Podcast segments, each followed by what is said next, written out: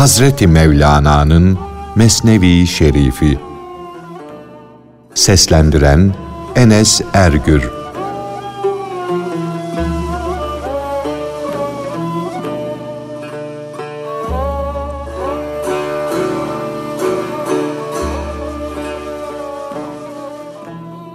Getirdiğimiz turfanda meyveleri Lokman yemiştir diye kölelerin ve kapı yoldaşlarının ona iftira etmeleri.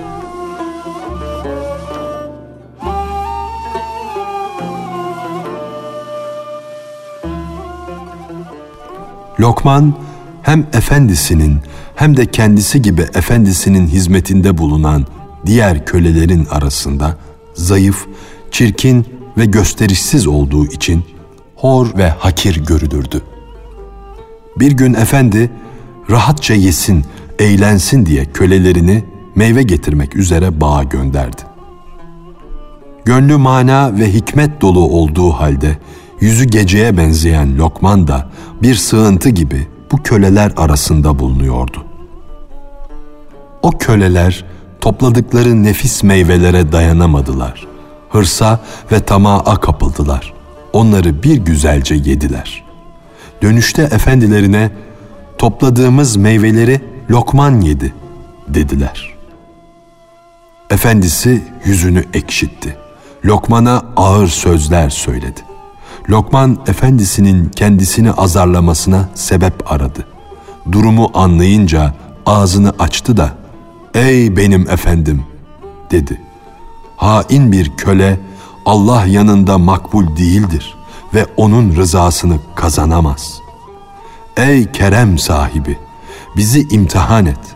Hepimize bolca sıcak su içir. Ondan sonra da sen ata bin, bizi yaya olarak geniş, uçsuz bucaksız bir ovada koştur. O vakit kötü işi işleyeni gör, meyveleri yiyenin kim olduğunu anla. Efendi kölelerine sıcak su içirdi. Onlar da korkularından içtiler. Sonra onları ovada koşturmaya başladı. Onlar da aşağı yukarı koşup durdular. Köleler iyice yoruldular. Mideleri bulandı. Yediklerini, içtiklerini çıkarmaya başladılar. Lokman'a da bulantı geldi. Fakat o midesinden duru sudan başka bir şey çıkarmadı. Lokman'ın hikmeti meyveleri kimin yediğini meydana çıkarırsa, kullarını seven Allah'ın hikmeti ne olmak lazım gelir. Kıyamet gününde bütün gizli şeyler ortaya çıkacaktır. Sizin de bilinmesini istemediğiniz sırlarınız açığa vurulacaktır. Cehennem ehline kaynar su içirilince onları rüsvay edecek olan bütün sırların üzerinden perdeler kalkacaktır. Kireç taşı ateşle imtihan edilip yumuşatıldığı gibi kafirler de cehennem ateşi ile cezalanırlar. Biz o taş gibi kalbe kaç kere yumuşak yumuşak sözler söyledik ama öğüt kabul etmedi. Kötü sözler ve çirkin işler kötü kimseler içindir. Ayeti tam hikmeti, hakikati beyan buyurmaktadır çirkinin çirkine eş olması yaraşır. Öyleyse sen de hangi işi istiyorsan ona git. Onda yok ol. Onun şekline, onun huylarına bürün. Onunla aynı ol. Nur istiyorsan gönül aynasını kirden, pastan temizle de nur al. Nurlanmaya çalış.'' Haktan uzaklaşmak istiyorsan kendini gör, kendini sev, haktan uzak düş. Yok eğer şu yıkık zindandan, benlik gururundan kurtulmak istersen dosttan baş çevirme. Allah'a secde et de ona yaklaş.''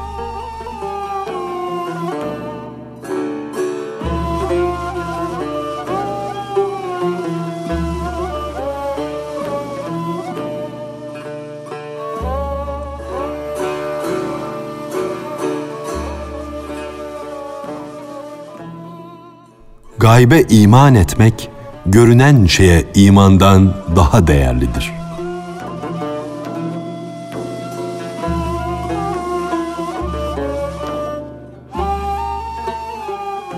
Görünmeyene ibadet etmek, kulluk etmek güzeldir. Efendisinin huzurunda değilken de kulluğu korumak, itaatten çıkmamak pek hoş bir şeydir. Padişahı yüzüne karşı övenle, padişahın yanında bulunmadığı halde ondan utanan, çekinen, onu seven bir olur mu? Memleketin bir ucunda, hudutta bulunan bir kale muhafızı, padişahtan ve padişahlık bölgesinden çok uzaklarda bulunduğu halde kaleyi düşmanlardan korur, gözetir. Hadsiz, hesapsız mal karşılığında kaleyi onlara satmaz. Çok uzaklarda, hududun bir ucunda, padişah oralarda yok iken orada imiş gibi ona vefa gösterir. Padişahın nazarında o uzaklardaki muhafız huzurunda bulunan ve can feda edenlerden daha iyidir. Padişahın yanında bulunmadığı, çok uzaklarda olduğu halde yarım zerre kadar padişahın yapılmasını emrettiği vazifeye gösterilen bağlılık, sevgi, onun huzurunda yüz bin kat hizmet etmekten daha üstündür. Allah'a iman ve ibadet ancak şimdi makbuldür. Ölümden sonra gayb alemi bütün güzelliğiyle meydana çıkınca şimdi inandım demek manasızdır. Madem ki hakikatin gizli, örtülü olması ve gaybe inanmak daha iyi, öyle ise ağzını kapa, dudaklarını yum, yumuk dudaklar daha hoş. Kardeşim, sözden sakın, hakikat sırlarını söylemekten vazgeç ki, ledün ilmini Cenab-ı Hak kendisi meydana çıkarsın. Güneşin varlığına şahit yine güneştir. Allah'ın varlığının en büyük, en doğru şahidi yine Allah'tır. Hayır, söyleyeceğim. Çünkü Kur'an-ı Kerim'de Allah'ın şahit oluşuna hem meleklerin hem bilginlerin şahitlikleri beraberce anılmıştır. Allah'tan başka sonsuz, daim ve baki olan yoktur diye Allah, melekler ve ledün ilmini bilen bilginler şahadet ederler.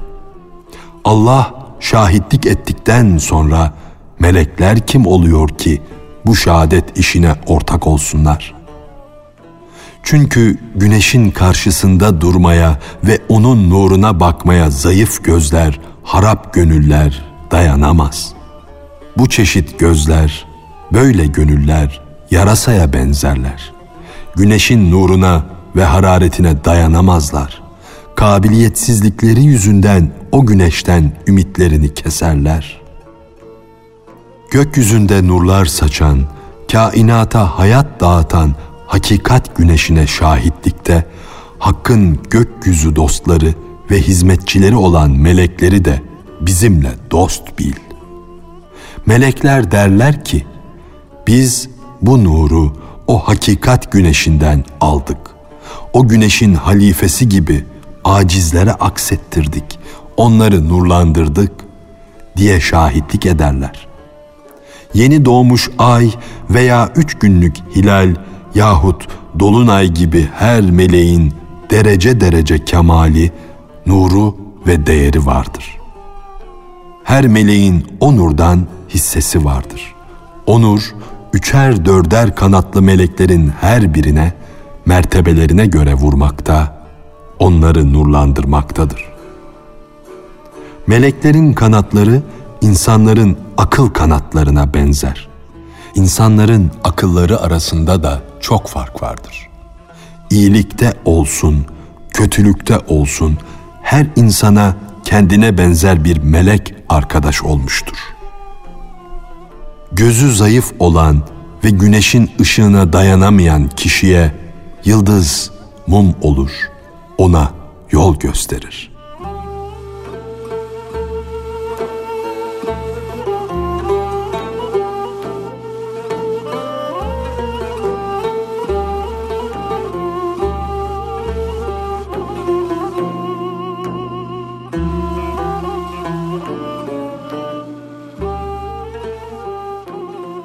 Aziz peygamberimizin nurundan nur al. Beşeri sıfatları bırak. Ruhani sıfatları benimse. Nefis isteklerinden kurtul da hak gönlüne vasıtasız olarak hükmetsin.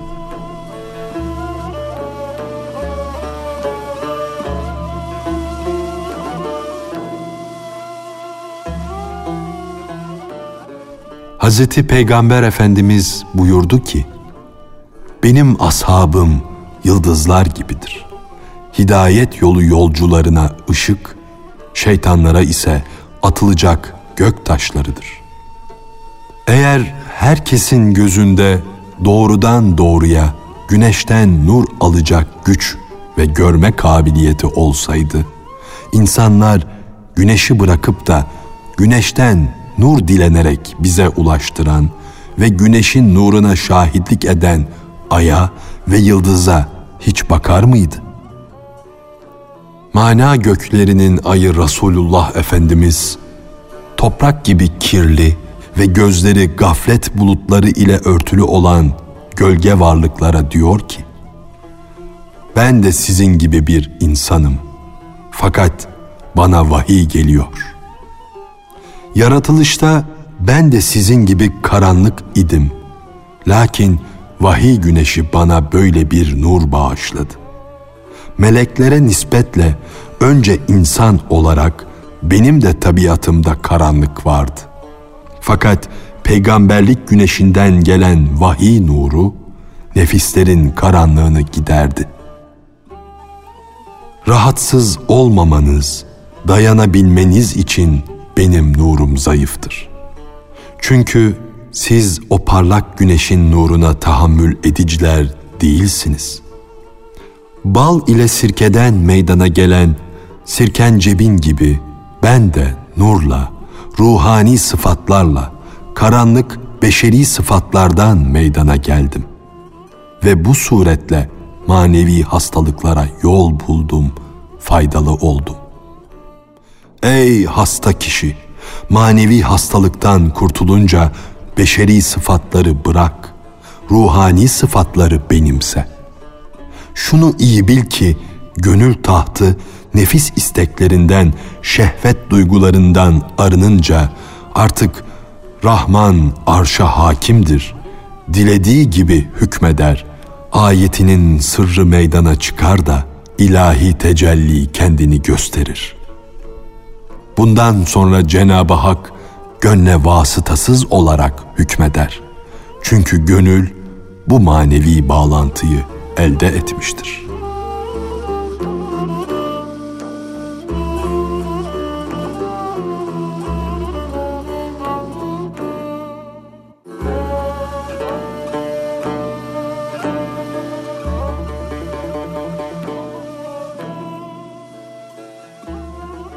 Yokluk, varlık, ölüm, ölümsüzlük.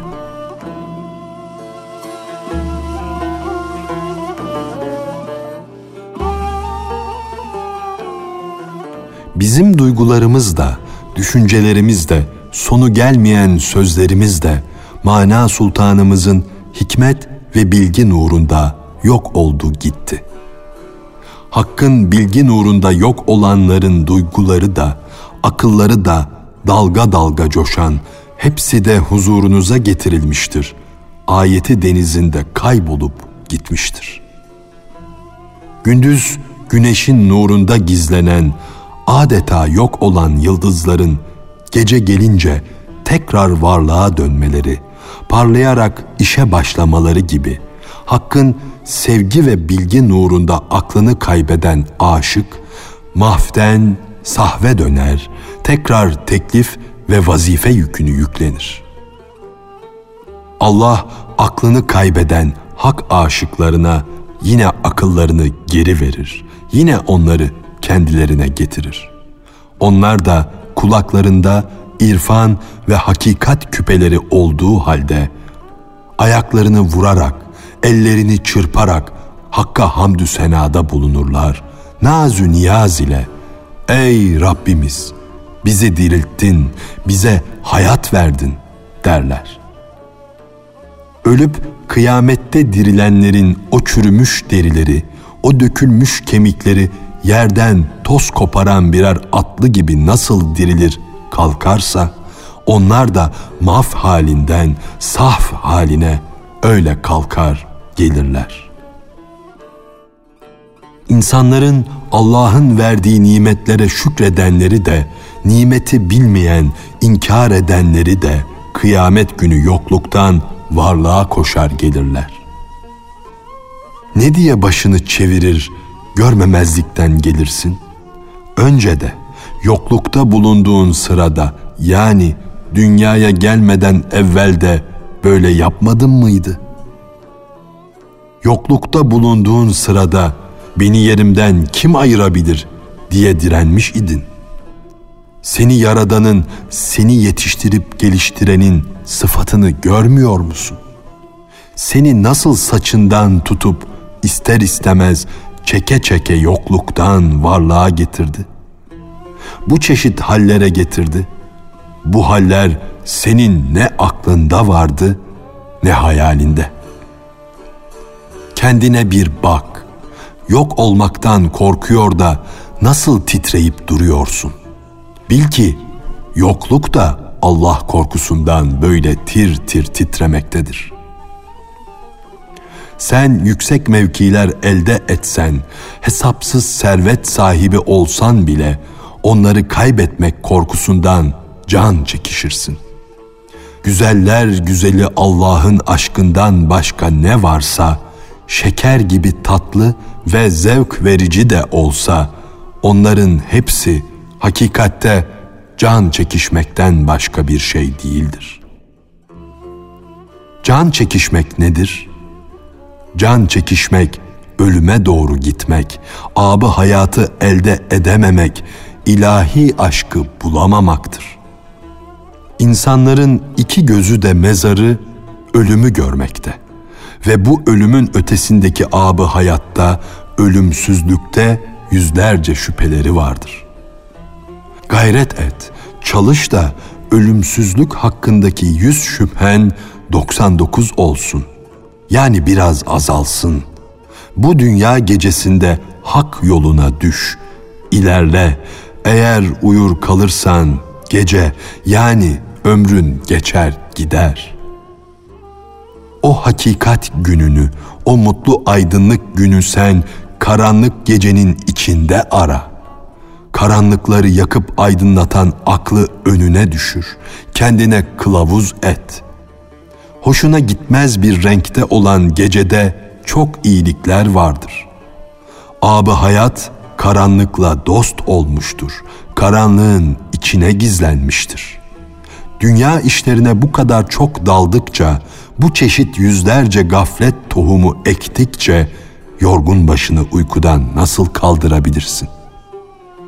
ölüm gibi ağır olan uyku, haram lokma birbirleri ile sıkı dost oldular da ev sahibini uyuttular.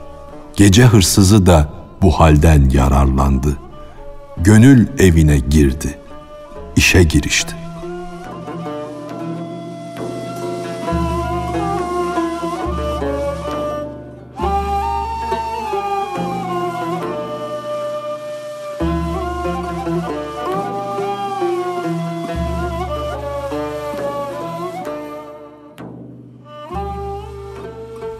Ölmek aslında dirilmektir.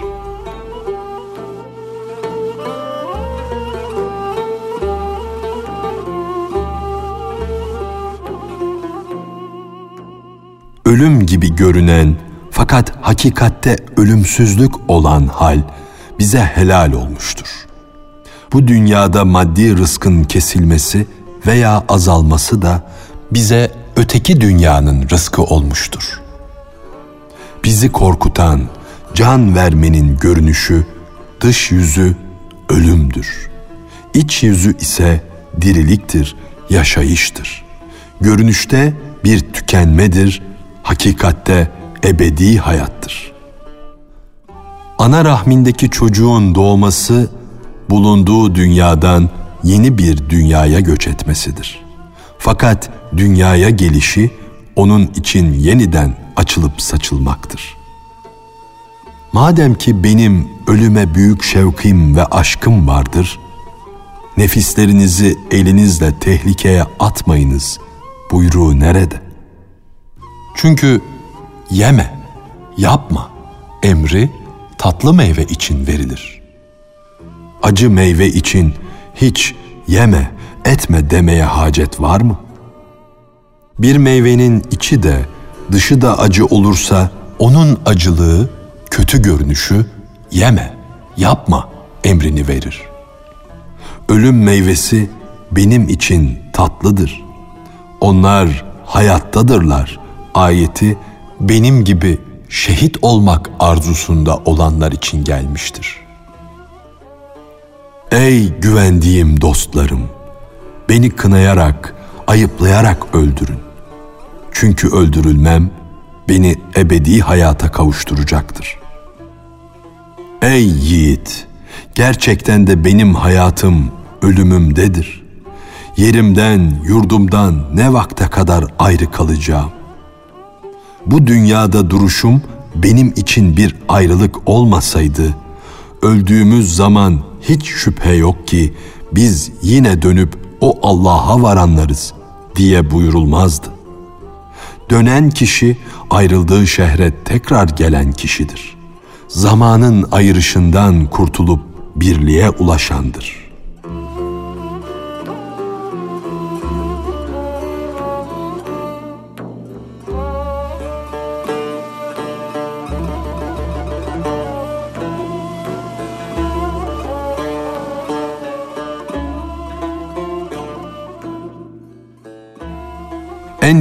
Düşman olan şehvetten kaç da gerçek aşkı bulmaya çalış.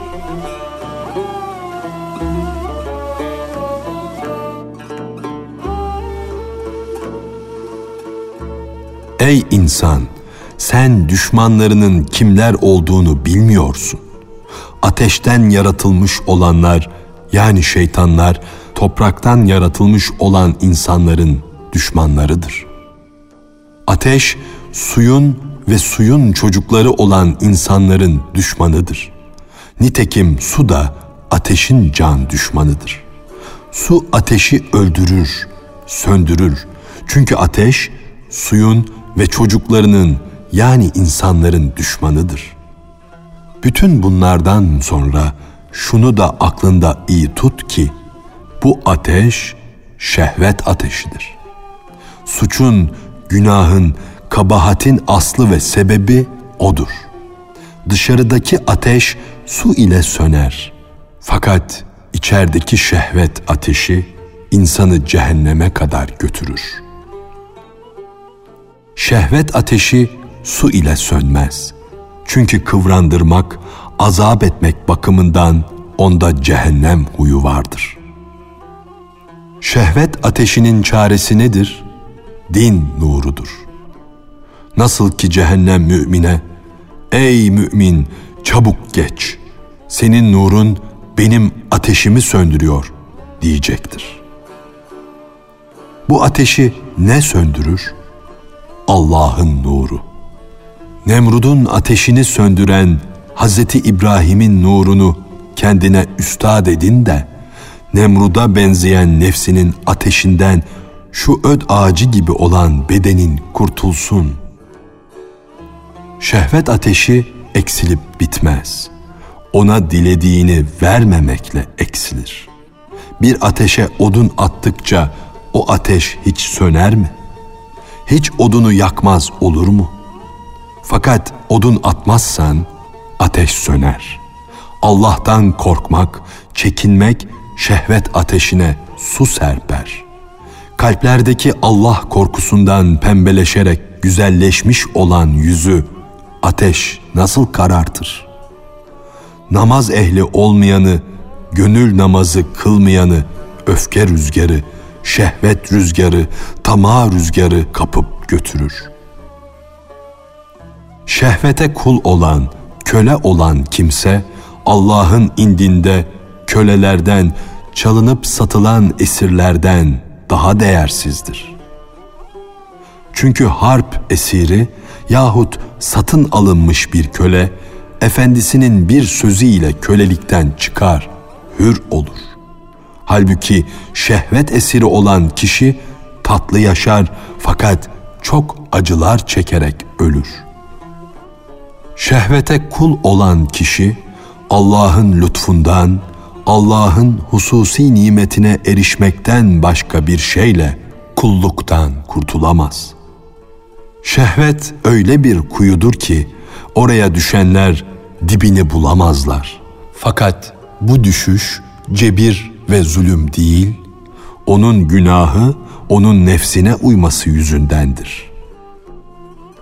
O kendisini öyle derin bir kuyuya atmıştır ki ben o kuyunun dibine ulaşacak ip bulamam. Bu sözü burada keseyim. Çünkü bu şehvet sözü uzayacak olursa onun tesiriyle sade ciğer değil kayalar bile kan kesilir.''